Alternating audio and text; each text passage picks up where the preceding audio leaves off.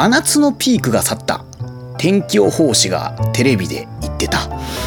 ここ一月ちょっとの猛暑もようやく少しずつ落ち着きを見せてきたような気がする。8月下旬ではございますが私のお仕事の方もいやそれはそんなことはないのですが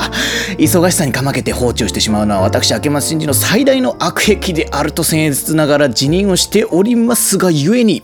いくつになってもそんなんじゃいかんのじゃとそういう一年発起のもとこうして再度キックオフのために夜明けを待つ人へ久々の配信と相なった次第でございます。ってなわけで。どうも皆さん大変ご無沙汰しております。明松真治でございます。お久しぶりですかね。お久しぶりです皆さん。えっ、ー、とまず皆さんですね。あの突然消息をくらましてしまったような感じでどうも申し訳ございませんでした。あのこの夜明けを待つ人へというポッドキャスト。どのくらいぶりの配信なの？ちょっとこの前配信したのがいつだったかも覚えてないくらい多分久々なんですけど。ごめんなさいね。本当に。本当はね毎週毎週なんというかこういうことはきっちりきっちりやらなきゃいけないんですよ。あのー、まあ本当に年を食うほど思うことですしまあ多分真実だろうなと思っていることではございますがやっぱりね物事ってのは、ね、一番大事なのが継続力なんですねまあ私のそれのないことよとあのねちょっと先に言い訳をさせてください。あの、言い訳をさせてもらうとね、ほんと忙しかったんだ。ごめんなさいね、本当にね。あの、なんですけど、なんかね、いや、その忙しさの合間を縫ってなんとかうまくやらなきゃいけないもんだとは思うんだけれどもさ、かなか私も、あの、不器用なもんでございましてですね、どうもそれがうまくできなできないと、いうことでしばらく放置してしまって、ほんとすんませんという感じなんですけどね。えー、そんなわけでね、あの、ちょっと、真面目にやります。ごめんなさい。あのー、本当にね、うん、これダメですね。この忙しいからとかっつってなんか途中で急にやめちゃうみたいなのは、あの、やっぱり聞いてくださってる方々に失礼なんだろうなという気持ちにやっぱちょっとなったというか、えー、やっぱきちっとやらなきゃなと、ちゃんと続けなきゃなと、えー、いうことでですね、まあこのポッドキャスト、まあ忘却の彼方にもし皆様の中で行ってしまっていないのであれば、えー、また本日より毎週、えー、配信をしていこうかなと思っておりますんで、えー、どうぞ皆さんよろしくお願い申し上げますというところでですね、えいくつか皆様にちょっとあのー、まあアナウンスでもないんですけども、まあちょっとお知らせをしたいことがありまして、まずですね、えっ、ー、と、この夜明けを待つ人へでございますが、えっ、ー、と、毎週日曜日配信ってことにしてたんですよね。えー、なんですけれども、えちょっと毎週日曜日配信ではなく、ちょっと不定期配信みたいな感じを、まあ取り入れつつ、まあ、あの、なので、えっ、と、まあ日曜日だけじゃなくてね、まあ、その他の曜日、まあ今日なんかもまさにそうなんですけども、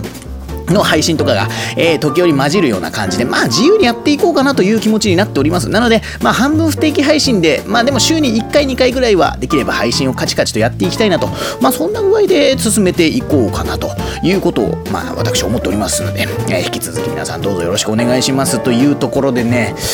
まあいろんなことがありました。配信をしていない間にね。あのー、まあ僕は、まあ、性分なんでしょうけど秋っぽい人間でございましてまあとにかくねあのいつもいつも状況が変わるんですよ。なんていうか自分が置かれている状況をあの短短いスパンでどんどんどんどん変えていかないと気が済まないたちというかまあいいんだか悪いんだかと、まあ、いうところでまあある意味こういう秋っぽさが自分が今、えー、ていうんですかね、えー、起業をしてでそのまあ言ってみれば起業家としてやっていくみたいなところにちょっと向いてるんじゃないかなって思う時もあったりもするんですけれどもなんですけどそれが同時にねあの突発的な思いつきとか、ね、あと、パッと行動に移す力っていうのはあったりとかするんですけど、やっぱり僕の弱さっていうのは継続力だったりとかするんですよね。えー、なのでね、本当にあんまり僕には本当はこの毎週1回は配信しますよとかっていうこのね、定期的に続けていくようなコンテンツっていうのは向いてないのかもしれないんですけど、でもなんかちょっと憧れがあってね、あの特にポッドキャストとかね、あのー、まあ個人がラジオ局みたいなものを簡単に持てるようなこういう時代になった時にやっぱり昔々から、あのー、まあ、聞き続けてきたラジオ番組っていうのが、まあ、たくさんあるわけでございますけど、まあ、ああいうものに、えー、ちょっと、まあ、僭越ながら憧れを抱いたりとかっていうこともあったりはするわけでございます。えー、なので、何度も言いますが、えー、頑張って真面目にやってまいりますので、皆さんどうか私のことを見捨てないでいただければなと思っております。あのね、ほんと、そうそうそう、それね、あの、いろんなことがあったなーって話なんだけど、まあ、だから今日話したいことたくさんあるけどね、1ヶ月ぐらいで変わったこと、ああのね、お仕事の方は相変わらず、あの、私は、まあ、社会人教育だったりとか、えー、AI 関係の、えー、講師業だったりとかを、まあまあやらせていただいてまして、非常に充実した日々ですね。あのー、まあ、仕事の内容も日々めくるめく感じで変わっていくわけですけども、まあ、人工知能だったり、もちろん高専教育の方だったりとか、で、あと、プログラミング教育の講師だったりとかね、あと、そうなんです。あの、この前、宮城県で、ディープラーニングの講座をね、やらせてもらったんですよ。で、あの、ディープラーニングの講座、宮城県ではね、今までおそらく本格的なのはあんまなかったんじゃないかな。で、なんですけど、今回2日間開催をさせていただきましてですね、ちょっとあの、宮城県から委託授業みたいな形でやらせてもらったんですけど、まあ、それがね、結構いい感じの反応で終えることができまして、まあ、お仕事の方は、えー、なんとか順調に、えー、日々、忙しくやらせていただいている次第なんでございます。本当最近の悩みとしてはね高専教育の方にやっぱちゃんと力入れなきゃなっていうのがまあ最近感じていることかな。やっぱ高専教育っていうのはまあ僕の中で原点であり続けつつまあなんだかんだで生涯をかけてやっていくことだと思いますんでね。ちょっとそっちを真面目にやんなきゃなとか思いつつも、えー、そんな話も、えー、このラジオでですねちょっと今日は皆さんにお話ししたいこともいくつかあったりとかしますんでまあちょっと喋りたいことがいっぱいあるからねこれちゃんとまとまるのかどうなのかちょっと不安なところではございますけども、えー、久々でございます。はございますが、えー、皆さん最後までどうぞよろしくお願い申し上げます。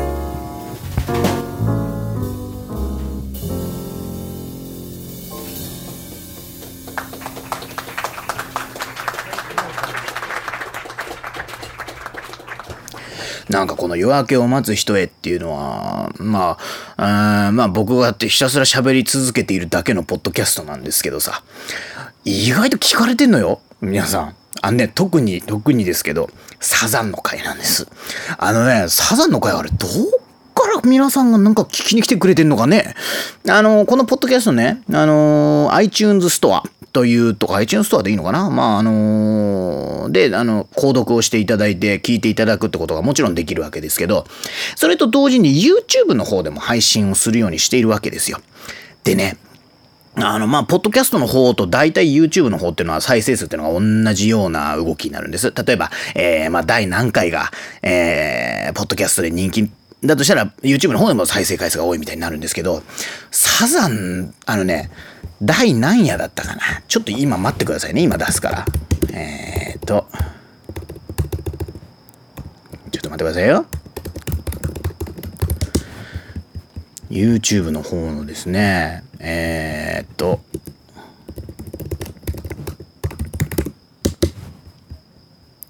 これです、これ。第8夜？第8夜ですかね。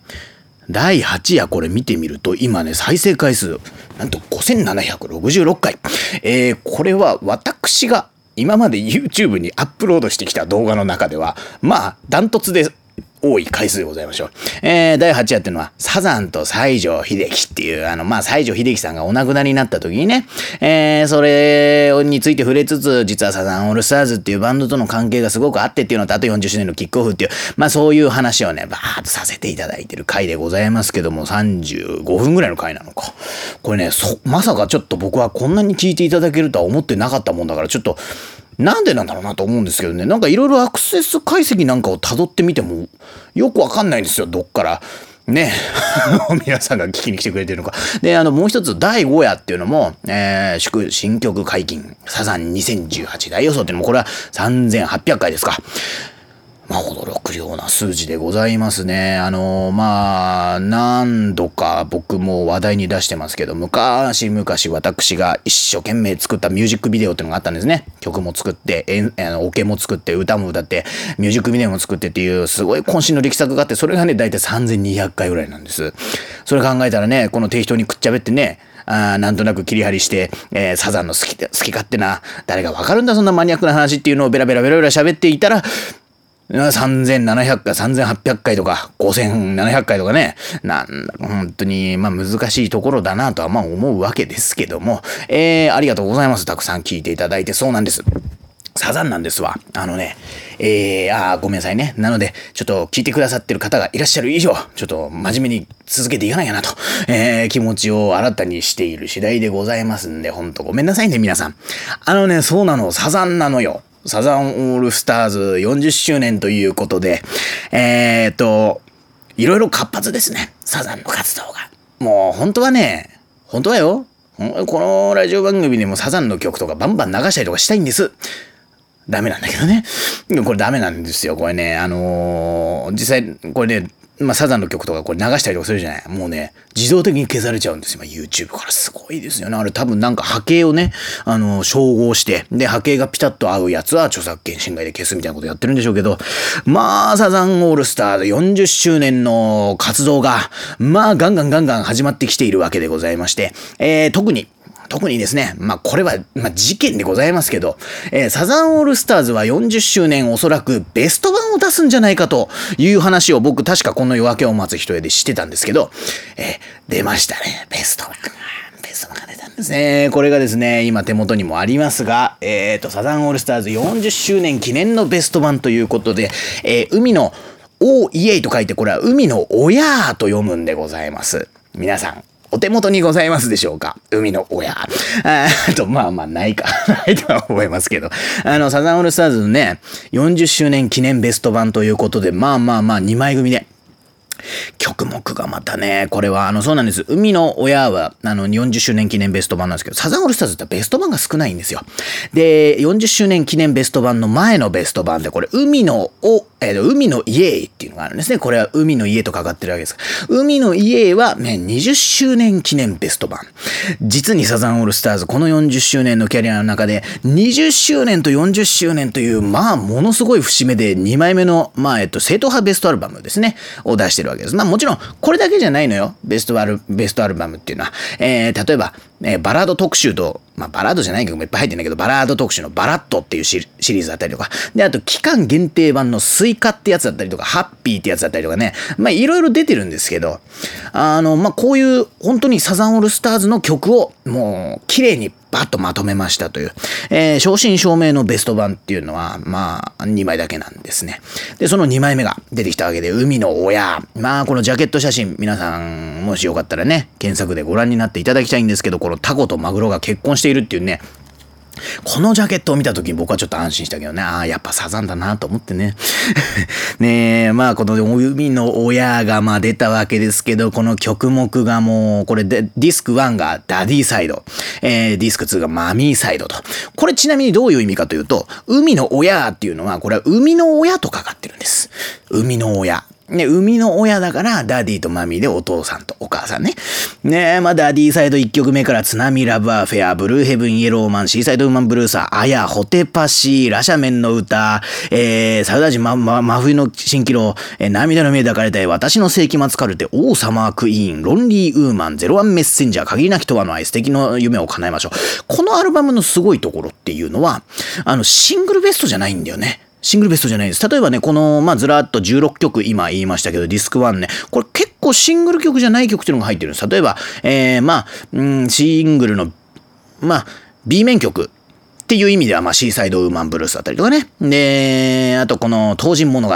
ラシャメンの歌っていうのこれ原さんが歌ってる曲ですけど、これなんかは桜っていうアルバムに入ってる曲なんですね。まあバラッと3にも入ってるな。で、あとこのサウダージ、真冬の蜃気楼っていうのもこれは桜っていうアルバムのアルバム曲。ねそして私の世紀末カルテが入ってくるっていうのはちょっとね、意外ですけどね、私の世紀末カルテはラブアフェアってシングルのカップリングの曲でございますが、桑田さんのアコギ一本の弾き語りでこれは果たしてサザンオールスターズの曲なのかというあれでございますけども、えー、あと、おサマークイーン。これもまあ一応は B 面曲って扱いになるのかな。ロンリーウーマンもそうですですね。で、あと、限りなきとはの愛。これはなかなか意外なところだとは思います。これはキラーストリートっていう、まあ、2枚組のオリジナルアルバムがね、2005年に出たわけですけど、えー、それのディスク1の最後の曲だったかな。限りなきとはの愛。まあ、あのー、バラード曲ですけどね。で、最後が素敵な夢を叶えましょう。これも桜の曲ですね。えー、そしてディスク2に行くと東京 VICTORY、ロックンロールスーパーマン、愛と欲望の日々、 DIRTY OLD MAN、 I AM YOUR SINGER、ハッピーエンド、そして新曲、北鎌倉の思い出。 FRIENDS、ピースとハイライト、アロエ、神の島遥か国、栄光の男、 BOHBO No.5、ホタル、そして新曲、闘う戦士たちへ愛を込めて、そして少年ジャンプ。で、ボーナストラックでこの、あの、三ツ矢サイダーの CM 曲のね、あの、弥蜜塌菜のしらべというのが入ってるわけでございますけども、まあ合計17曲。まあ、なのでディスク1とディスク2合わせて、えー、33曲ですか。すごいですね、本当にね。えー、これもディスク2はシングル曲特集というわけでは決してなくて、例えば6曲目のハッピーエンドっていうのは、これはブドウってアルバムに入ってる、えー、ちょっとね、しっとりしたバラード曲なんですけど、これ人気曲なんですね。で、あと、フレンズが入るっていうのがね、フレンズってのは、あやっていう、あのシングルがあってね、そういうの2曲目に入ってる、あの、地球ゴージャスさんの、あの、クラウディアっていう舞台の主題歌だった曲なんですけども、えー、あと、アロエ。これは、あの、葡萄っていうアルバムの1曲目。あの、四つ打ちのね、なんかディスコチューンみたいなね。えー、それで、まあ、新曲ね。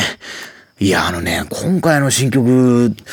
この海の親に入ってる新曲ね、これいいんですわね。なんか3曲入ってるんですけど、まあ、やみつダーサイの調べも入れると4曲入ってますけど、なんか全体的にいいんですよ。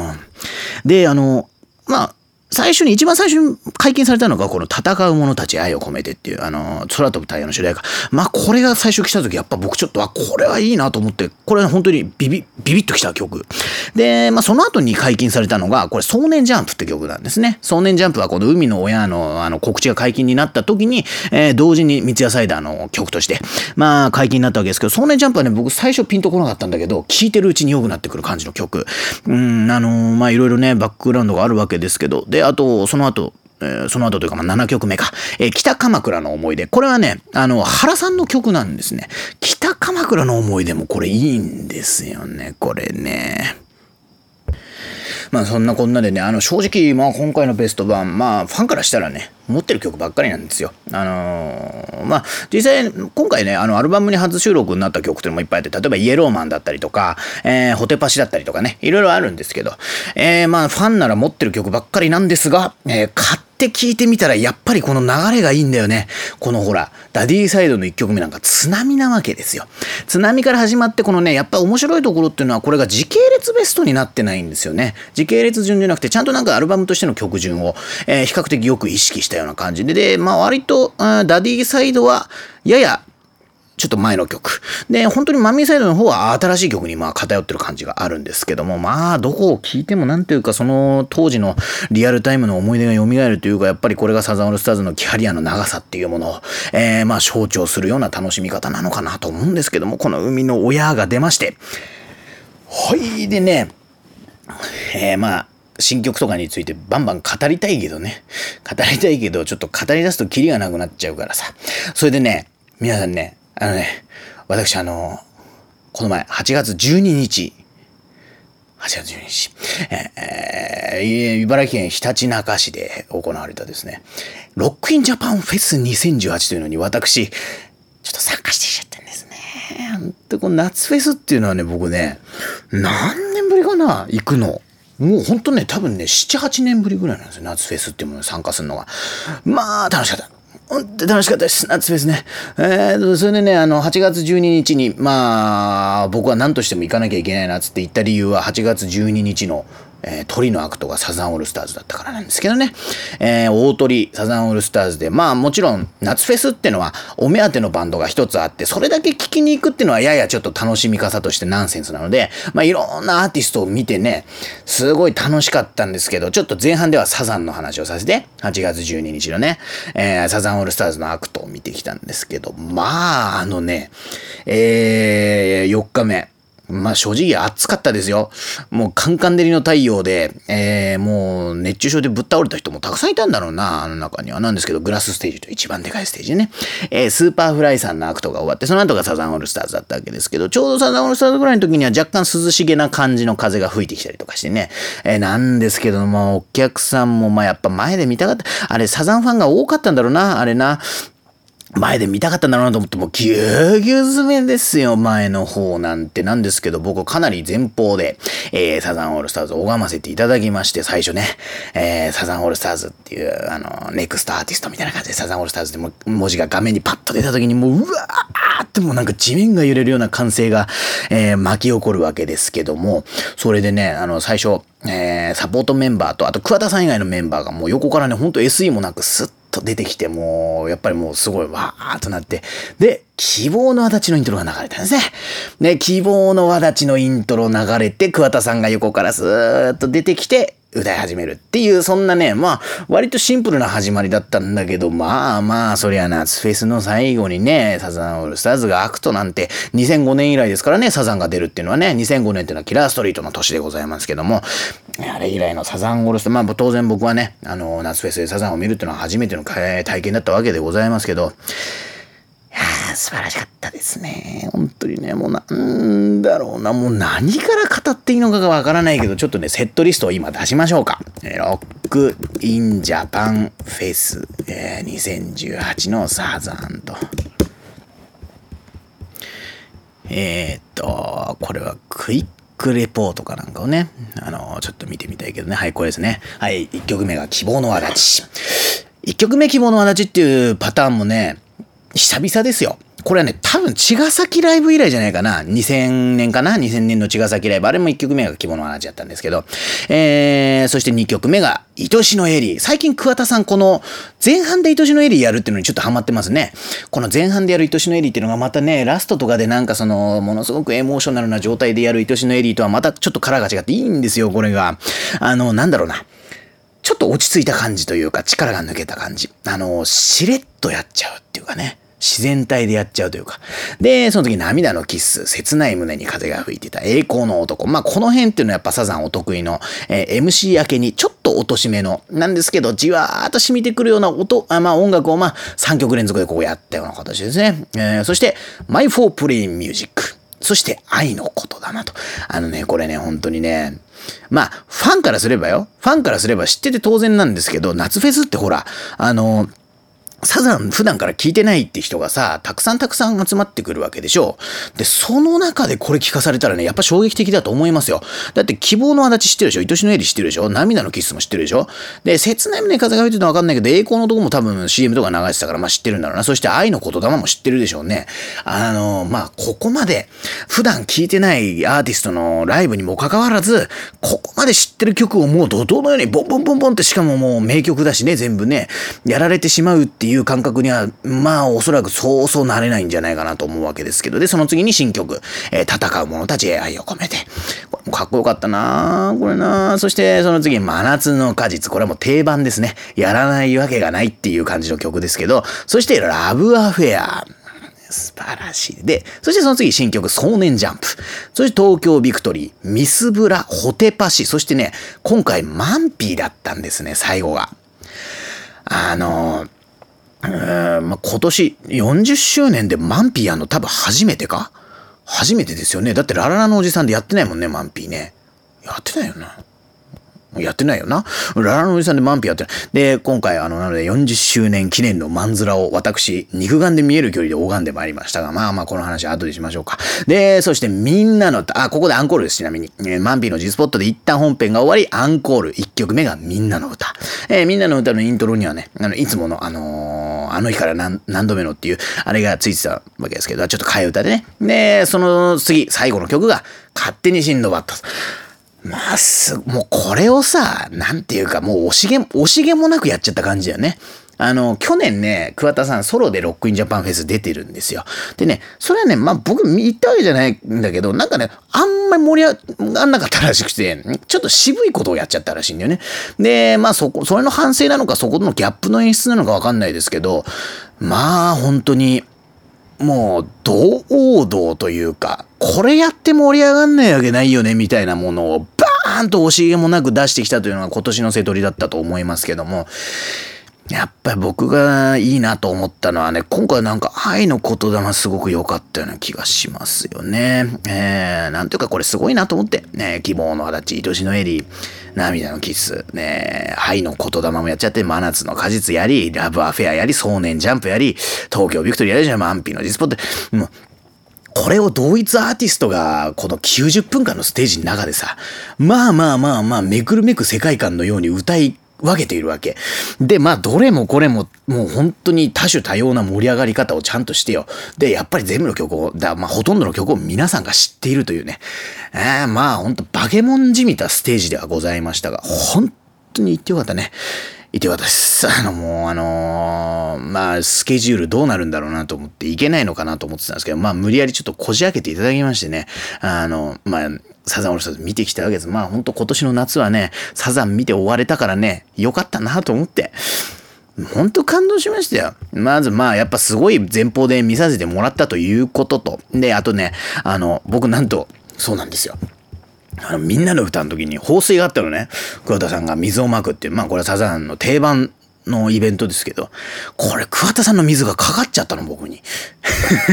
そのぐらいの距離だったんだよな。もう桑田さんの水かかったタオル、まだそのまんまにしてあるけどね、なんかカビ生えそうだから洗わなきゃいけないかもしんないけど、もったいなくてさ。で、まあみんなの歌ではそんなね、あの、これは、ほんとなかなかできる体験じゃない。そう、あの、桑田さんが水をまくってね、やっぱ夏のライブでは桑田さん未だにやるときあるんですよ。で、この前、2013年かあれ。あれも2013年か。えー、35周年の灼熱のマンピー G スポット解禁っていうツアーがあったんですけども、えー、あの時の宮城公演ね、最後、ツアーの最後が宮城公演だったんですが、宮城で僕前から9列目になったんですよ。宮城スタジアムですよ、前から9列目。こんだけ前だったら俺さすがに今回水かかるんじゃねえかと思ってたら宮城公演の時はギリギリね、かかなかったんだよ、宮城公園の時。で、あの時はちょっと僕は絶望しましたね。ああ、そうかと。前から9列目っていうこの神のような座席を引き当てて、で、なんですけど水はかからない。ああ、これは僕はもうその桑田さんに水かけてもらうっていうのはこれは一生無理なんだなと思っていたら、なんと今年40周年でね、もうホースの水が私のところまでザーッと飛んできてね、ああ、ようやくかってね。なんか演技がいいなと思って。なんでね。えー、その後にまあ勝手にシンドバットでまあステージ上はめちゃくちゃになって終わってましたけども。まあ本当に素晴らしいライブを、えー、最後にやってくれたというか、もうね、あの、とあるツイッターを見ててね、えー、この夏フェスの感想をあの書いていた若い子。がいて、この若い子は多分、まあ、サザンのファンではないんだろうな、なんですけども、サザンのライブを見て、もう、なんていうか、別覚というか、えっ、ー、と、もうあまりに楽しすぎて信じられなかったと。で、その後に言ってた面白い言葉が、あまりにも別格すぎて、他のバンドマンが偽物に見えてきたみたいなことを 書いてて、ちょっと笑いましたけどね。えー、なんですけど、いや、そのぐらいの本当にもう貫禄と、え、ー、と、何ですか。あと、やっぱり楽曲の破壊力によって、演出されたこの90分間、真夏の野外の90分間ってな、本当にあれは一生忘れないと思います。水もかけられちゃったしね、なんかね、えー、そんなこんなでサザンオールスターズの夏フェス、私参加してきたわけでございますが、本当最高ででしたよ。最高でした。本当にね。えー、なので、ちょっとこの話たくさんしたいな。今日この話だけで終わっちゃうかもしれないけど、ね、とりあえず一旦ここで切りますね。ハイカラシティムーンライトポッドキャスト夜明けを待つ人へなんでもう30分ぐらい経つんですね。えー、早いですね。久々に喋ってみるとやっぱ喋りたいことが溜まってるんだろうな。そうなんだ、夏フェスね。あの、ロックインジャパンフェス、あのー、ロックインジャパンフェスって気がついたら4日間開催になったんだよね、あれ。えー、あの、2週にわたって土日の日でね4、4日間やってんですよ。まあ、すごいですね。えー、僕は後半2日間、えー、参加をしてきました。8月11日、12日ですね。ほいでまあ8月11日から行きましたけどね、あの夏フェスの醍醐味っていうのは、やっぱりなんちゅうか、あのお目当てのアーティストを単発で見に行くっていうことじゃないんですよね。それだ、それはね、そのアーティストのライブに行けばいいんですよ。で、なんですけど、夏フェスの醍醐味っていうのはやっぱり普段、ワンマンライブ行くほどでもないんだけど気になるよねみたいなアーティストのライブを見れると。そこなんですよ。で、あの僕もね、あのいろんなバンドを見てきました。まあ楽しかった。本当に楽しかったですね。8月11日はね、あのー、まあ、えっ、ー、と、あの、JR 乗ってね、勝田駅っていうところで降りるわけですけど、えー、シャトルバス乗って会場まで行きました。えー、一発目がグラスステージでね、ゴールデンボンバーを見てきたんです。ゴールデンボンバー面白かったね。あのー、すごい、本当にさ、本当に楽器ぶん投げて踊ってんだよね。で、まあ、ふざけるしね、わけのわかんない演出が入るしね、めちゃくちゃ楽しかったです。で、まあ、最後、めめしくてとかやってね、まあ、えらい盛り上がって終わってましたけど。で、まあ、ゴールデンボンバーを見て、その次、ももクロ。でしたね。ももクロはね、あの、僕ちょっと難しかったです。えー、なんだろうな、なんか、ももクロってさ、曲複雑だよね。なんか、単純な A メロ、B メロ、サビみたいになってなくない？ももクロの曲って。そんなことないの？うん、なんかね、あの、で、あと独特の掛け声とかがたくさんございまして、えー、ちょっとややおじさんには難しかったかなと。あまあ、そういう感じでございましたが、まあ、予習が足りなかったんですね。だからね。えーと、まあ、それでですね、えーと、まあ、ももクロを見て、で、ちょっと待ってね、その後何見たかちょっと俺もわかんなくなってきちゃったから、ちょっと今、遡って調べますけど、もうね、ほんと、だからいろいろ見てきたからさ、いろいろ見てきたもんだから、なんかどう、なんだったかな。ちょ、ちょ、ちょっと待ってね。今、遡ってますからね。えーと、8月11。8月11。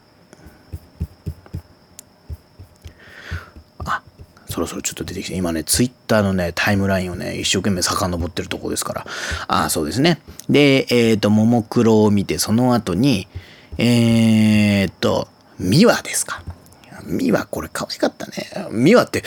髪長かったでしょ。ロークジャパンの日に髪切ってきたんですよ。で、ショートヘアになって出てきたので、ミワはね、僕ね、一時期ハマってたから知ってる曲が結構あって、いや素晴らしかったですね。春になったらやってほしかったけどね、やんなかったですね。で、はい、その次です。えー、内首獄門同好会。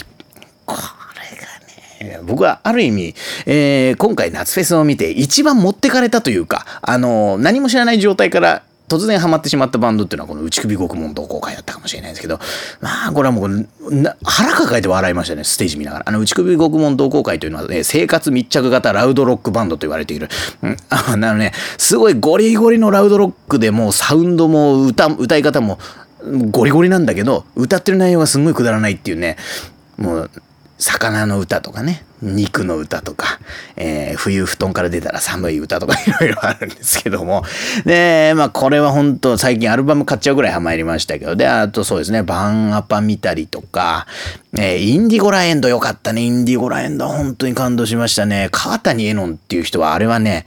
あの、かっこよすぎます。天才です。天才。あのー、2日間とも見ましたけどね。3日目、あの、8月11日はインディゴランエンドで見ましたし、えー、その次の日12日はゲスの極み乙女で見ましたけど、えー、あと、ハンプバック。ハンプバックはね、あの、暑くて途中で帰ってきました。でも素晴らしかったです。で、清水美智子さんも見たしね、清水美智子さんもなんかモノマネライブみたいなことやってて面白かったけど、で、まあその次の日ですね、12日、12日はまあサザンがやっぱちょっと僕としてはメインイベントでしたから、岡崎体育さん。岡崎体育さんは本当に熱い人だってね、面白かったけど、なんか、すごいな、感極まっちゃってですね、ステージ上でね。で、その後、ゲスの極み乙女、素晴らしい。で、ヤバティ、これはね、モッシュがすごくて、おじさんがついていけなかったですが、楽しかったです。で、え、オレンジレンジ。オレンジレンジは本当に夏フェスにハマるバンドだね。えー、もうオレンジレンジはね、僕は本当になんか、いや、僕、モッシュってあんま好きじゃないんだけど、ああいうライブのね、モッシュっていうのは、あの、お客さんがもみくちゃになる、あのー現象のことを、まあ、モッシュというわけですけど、オレンジレンジはなんかちょっとモッシュは楽しかったというかね、もういちいちやっぱ楽曲の破壊力がすごいのよ。昔ね、めちゃくちゃ流行ってた時あったでしょ？あの時のあれでもうわかるわけよ、曲が。で、もう、上海ハニーとかやって、やったりとかさ、えー、花やったりとかさ、えー、維新伝心やったりとか、まあまあまあ、キラーチューンの連発。で、その間に新曲がちょんちょんちょんと入るみたいな、そんな感じだったんですけども、えー、まあ、オレンジレンジがあって、そしてその後が、えーえっ、ー、と、スーパーフライ。そしてサザンオールスターズか。えー、まあほんと充実した一日でしたね。あのー、なんかそれでまあ家に帰ってきたら、まあやっぱそうですね、夏フェスというのは、なんだろうな、この、もう多種多様なアーティストをとにかく自由気ままにちょっとずつつまみ食いができると。それでそこからハマっていってワンマンライブに行ったりとかっていう、やっぱここがね素晴らしかったわけですけど、えっ、ー、と、サザンがね、フェスに出るとね、毎回毎回やり玉に上がるのってね、まあ俗に言うサザン地蔵と呼ばれる人たちなんですね。これ何かというと、あの、夏フェスって言ってみれば、あの、自由席というか、座席が固定になってないから、前の方に行こうと思えばどんどんどんどんいけるわけですよ。で、アーティストの入れ替わりで結構人もごそっと入れ替わるわけなんで、これ極端な話をすれば、そのステージの前方の方にずっと朝から陣取っていれば、まあ最前列で見れるんです。最後、最後のアーティストぐらいになればね。もうほとんど人がどんどんどんどん入れ替わって、でも自分はどんどん前の方に前の方にってやってれば、あの、最後のアーティストぐらいの時には、もうあの、なんていうか、ほぼ最前列ぐらいのところにいられるっていうのがあるんですけれども、これやっぱりね、夏フェスのマナーっていうのがあって、例えばさ、サザンオールスターズのファンがよ、ね、サザンオールスターズファンがサザンを最前列で見るために、朝からずっとグラスステージ、一番でかいステージに陣取るとするじゃない。前の方にいるじゃない。でもそのサザンファンが、例えば他のアーティストの時もずっと前方にいるわけでしょ他のアーティストにそんなに興味がなかったりすると、盛り上がんなかったりするわけ。で、これは失礼じゃないかって話になって、これは確かにそうなんです。もっともっと前の方で見たい人なんているわけだしね。ね他のアーティストのファンもサザンのファンっていうのも、これは平等なわけなので、あの、前方に陣取って、えっ、ー、と、盛り上がりもせずに、ただただサザンオールスターズの前方っていうのを待つと。これはね、あの、夏フェスにおいては絶対やっちゃいけない行為だと言われているわけですけど、僕の観測範囲にはね、あんまいなかったような気がするんだよね。サザン地蔵みたいな人はね。まあなんですけど、会場も広かったですから、えっ、ー、と、まあ、それなりにはいたんだろうな。えー、なんですけどね、あのー、なかなかやっぱりサザンのライブを見てさ、で、帰ってきたらツイッターがそんなことで荒れてたりとかして、あのー、ちょっとね、サザンファンが、うーんと、なんだろうな。ほら、サザンってフェスにそんなたくさん出ないでしょ？で、だから、まあ、言ってみればサザンファンっていうのは、そんなにフェス常連組じゃない人たちが来るんですよ。まあ、フェスのマナーとかもあんまり分かってなくてっていう、あとおじちゃんおばちゃんだったりとかね、年齢層も高いから、えー、そういう人たちが来たりとかしてですね。で、あのー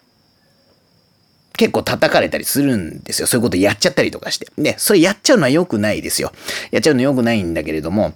あのね、ちょっとなんか今回思ったのが、いや、あのー、これ決してね、あの、フェス常連組の人たちのことを悪く言うんじゃないですよ。悪く言うんじゃないですけど、どうもフェス常連組の人たちが、どういう感じでサザンファンのことを言ってるかというと、フェスのこと分かってもねえのに、来やがってみたいな、もう二度と来んじゃねえみたいなことを書いてる人とかがいるんです。でね、あのね、これ良くない。そういうの。そういうの良くないと思います。あの、何が良くないって、あのね、なんだろうな、フェスって自由なんですよ。フェスって自由なんです。あの、誰にとっても自由でなきゃいけないんです。フェスは誰のものでもあり、それは同時に誰のものでもないということも表しているんです。なので、フェス常連組だろうが、フェス慣れしていないファンだろうが、フェスの楽しむ権利というのは、これは平等に与えられて叱るべきなのでございます。なんですけど、フェス常連組が、あの、なんかいかにもね、あの、俺たちのフェスに何も知らないように入ってきやがってみたいな言い方をしてるのがどうも散見されるんですよ。でね、これはね、あのー、逆にフェスの自由を犯しているということに、ちょっと気づけ、気づかなきゃいけないなというか、もちろんサザンファンでマナーの悪い人がいたんでしょう。それはダメだと思います。絶対ダメです。なので、あのー、これは、もちろん問題提起をする人がいて叱るべきだと思うけど、ただそれと、あの、フェスを知らねえ奴がフェスに入ってくんじゃねえっていう論調はちょっと違うよね。で、なので、あのー、常、常連組というのは、あの、ちゃんと扉を開いておく。で、あの、ちゃんと受け入れる。で、まあみんながそれぞれしっかり楽しめればいいよねと、お互いのことを認め合いつつ、ね、お互いのことを尊重しつつ、リスペクトしつつ、えー、楽しむっていうのが、フェスとしては多分正しい姿なんですよ。なので、あの、で、あの、あんまりフェスに来ない人たちのはちゃんとマナーのリサーチをしてマナーを守ると。こういう関係性なんだと思うんだよな。夏フェスに必要なのっていうのは。なので、あの、まあもちろんね、あの、マナーを守っていないサザンファンというのが、おそらく一定数いたんだろうなということは、なんとなく察知しておりまして、それは大変良くないことだと思います。なので、えっ、ー、と、まあサザンオールスターズね、今後も多分夏フェス、えー、何回か出たりとかするでしょう。えー、改善していけばいい改善していかなきゃいけないことだとは思いますけどね。えー、それと同時に、あの、フェス常連組がなんかいかにもフェスの、まあ、なんで、俺たちのフェスみたいな風に感じさせるようなことを言っちゃうっていうのも、それはあんま良くないなと。うん、なんだろうな。結局さ、アーティストのファンというのがね、別アーティストのファン同士っていうのが、もうちょっと仲良くした方がいいよねっていうのはあってね。うん。いや、僕も、いや、サザンファンがね、あの、他のアーティストに盛り上がらずにサザンの時だけ盛り上がってみたいなことを言う人もいたりとかして、確かにサザンファンっていうのはちょっと閉鎖的な人が多い傾向が僕はあると思っていてね。あの、サザンさえあればいいんだみたいな。それはね、非常にもったいないことなんです。特に夏フェスにおいては、その思考っていうのは、一番外れてるから、夏フェスの趣旨っていうものとは。夏フェスっていうのはあくまでいろんなアーティストを楽しみましょうっていうのが夏フェスを楽しむ、えー、趣旨だと思いますので、えっ、ー、と、まあ、サザンさえいればいいんだと、サザン以外は私は聞かないんだみたいなのは、これは良くないんですよ。夏フェスっていうものと一番合わない考え方だと思うんですけども、えっ、ー、と、まあ、なんだろうな、サザンファンだけじゃないんだよな、そういうのって。あの、僕もなんかこの、あの、この前の夏フェスで、ちょっとがっかりした声が聞こえちゃった時っていうのが一回あって、あの、やばい T シャツ屋さんの時にファンの女の子が、あの、なんだろう、やばい T シャツ屋さんってなんだ？あの、客席でなんかサークルモッシュとかをやる文化があんの？そうなんですよね、多分。で、あの、まあ、サークル模試とかがすげえ起きてて、まあ、僕は怖くてちょっと後ろに引っ込んでたんだけど、あと、まあまあまあまあ、すごいなって思いながら見てたんだけど、終わった時ね、あの、なあの、ヤバティのステージが終わった時に、まあ、ファンであろう女の子が、なんかグダグダで全然面白くなかったみたいな、なんなの他のファンみたいなことを言ってるのが聞こえちゃったんですよ。で、もうヤバティのノリ分かってない奴らと一緒にライブ見たくないんだけど、みたいなこと言ってて、うん、なんだろう、この、ね、別アーティスト同士のファンの関係性が意外と粗悪になっちゃうのってあると思いません？特に若いバンドと若くないバンドみたいな風になると、そのファン同士の関係ってあんまり良くなかったりするよね。えー、まあマナーの問題とか、あると思うけど、それはね、夏フェス来てるんだからノリなんてわかんないんですよ。あの、独特の掛け声とかさ、えー、そのバンド独自の文化とかってあるけど、夏フェスってそういうのわかんない人たちが集まるもんなんですよ。で、アーティスト側もそれを最大限汲み取ってやっていて、うん、やっぱそれはファンも分かってなきゃいけないよね。えー、なので、まあ、結論から言うと、まあ、なんか何が言いたいのかよくわかんなくなっちゃったけど、えー、どのアーティストのファンもさ、えー、なんか互いのことをなんかリスペクトし合うっていうのは夏フェスの会場においてマストな考えじゃないかなと思っていて、えー、そういう意味で次にサザンオールスターズがああいうステージに持ち立つことがあったらね、あの、その時はもっともっといい感じになっていればいいなと思うんですけども、まあでもやっぱサザンオールスターズがやったステージが最高だったことはもうこれは紛れの、紛れもない事実でございますね。本当言ってよかったなと思っている次第です。なんかこれ復活の回とかって言ってね、久々に配信してるけども、サザンの話ばっかりしてるね。あのね、ちょっとごめんね、ちょっとやらしい話させて、あの、サザンの話したら再生数伸びんだなってちょっと味を占めちゃったところがあるの。えー、なんだかね、申し訳ないですけどね。あのー、サザンじゃない話もしますからね。サザンオールスターズの番組じゃないから、これ。はい、それじゃあ、一旦ここで切りましょう。ハイカラシティムーンライトポッドキャスト夜明けを待つ人へ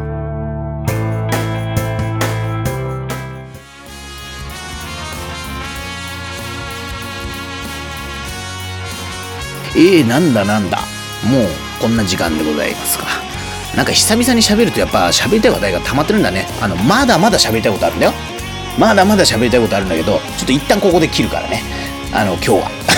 また次回以降ということで。えーと、まあそんなこんなでね、久々に、えー、この夜明けを待つ人へというポッドキャスト、えー、配信を再開にしました。ー、しばらくお休みして申し訳ございませんと。私は意外と元気でございますと、まあ、いうところなんでございますけども、ちょっとね、あの、まあ、オウンドメディアというかな、自分で持ってるメディアみたいなのをもっともっとルーティンでぐりぐりぐりぐり回していかなきゃなと思ってまして、あの、ブログにしたって何にしたってね、あの、一応ハイカラシティっていうページがあって、そこにブログが置いてあるわけですけど、そこのブログもやんなきゃなと思って、で、このポッドキャストもやんなきゃなと思って、で、あともう一つ、ちょっと光線に絡む一つメディアを一個作ってみようかなという企みが今ありまして、えー、もうじきその告知をすることになるんじゃないかなと思うんですけどもやっぱ僕はそのいろんなものを継続して回すっていうことをあと自分一人で全て抱え込まずにいろんな人の力を借りて回すっていうことを多分練習をしなきゃいけないなというふうに思っていましてちょっとあのー、歯を食いしばって頑張ってみようかなと思っていますんで、えー、毎週毎週僕の手元から何かしらのことが発信されているというね、あのー、そういう状態を維持できればと思ってますんでどうか皆さん温かい目で見守っていただければなと思ってるわけですけど、えまあそのメディア関連以外にも結構いろいろ僕の周りでいろんな話が進んでいます。えー、近いところで言うとそうですね、あのー、今週末？ね、今週末は私大阪におります、えー、AI の講座でちょっとまた行くんですけどあのこの前ねあの AI の講座で行ったんですよ。でそれと同じような感じの企画でまた行かせてもらうことになってまあ2度目の講座やらせていただくこれ嬉しいですね、えー、わけですけども、えー、それが8月2526で8月3031日は東京でちょっとあのー、新講座を開講と。で、その後に8、えー、9月2日は名古屋におります、私。え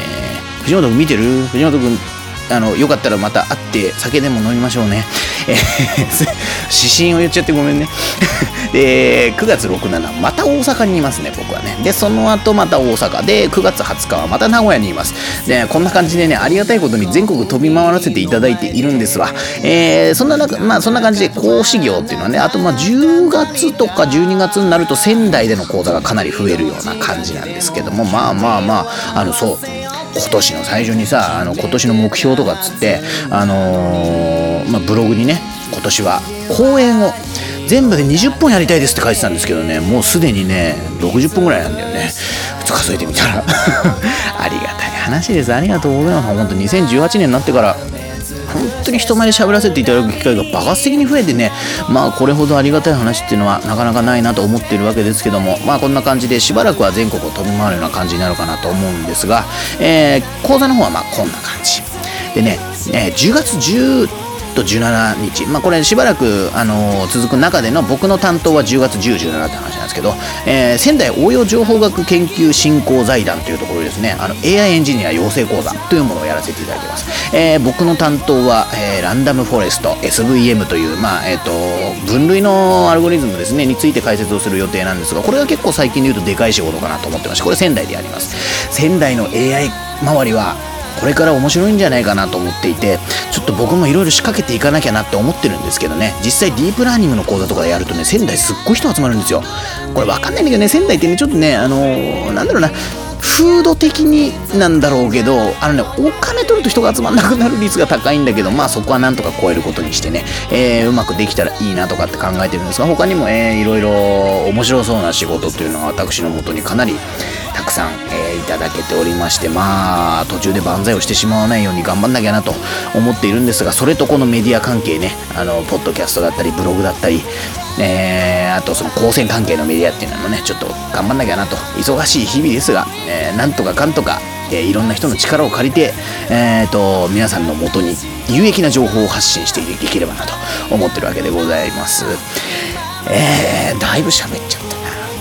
こんな感じで大丈夫？なんか久々の配信でしたけどなんかサザンの話ばっかりしてごめんなさいね。なんか最近俺サザンの話しかしてないような気がする。うんまあ、サザンの話するとやっぱ皆さん反応があるからね。なんですけど皆さんあのよろしかったらぜひハッシュタグ夜明けを待つ人へ。なんかでですね、えー、ツイッターでいろいろつぶやいていただいたりとか、えー、と、あと、お便りコーナー、あの、公式ページがあるんですね。この夜明けを待つ人への、えー、公式ページっていうのが、えー、と、あるわけですけど、そこから、あのー、お便りなんか送っていただけたら、バンバン読ませていただきますんで、えー、皆様どうかいろいろ反応していただけたら、私のエネルギーになるなと思っております。のでですね、えーと、なるべく本日から、えー、毎週毎週本当にこのポッドキャストをお届けできればなと、えー、決意をしておりますので皆さんどうぞ今後ともよろしくお願い申し上げます。てなわけでちょっと喋り続けるとキリがないな。僕本当は今日ねあそう僕最近落語にハマってね落語の話とかもしようと思ってたんですけどまあそれ来週にしますわ。ちょっとこれ喋り出すとねもう結構な時間だもんね。はいということで、えー、ぼちぼちこの辺で我慢をしながら、えー、終わりにしておきたいなと思っております。それではまた次回皆さんにお会いできるのを楽しみにしております。バイバーイ。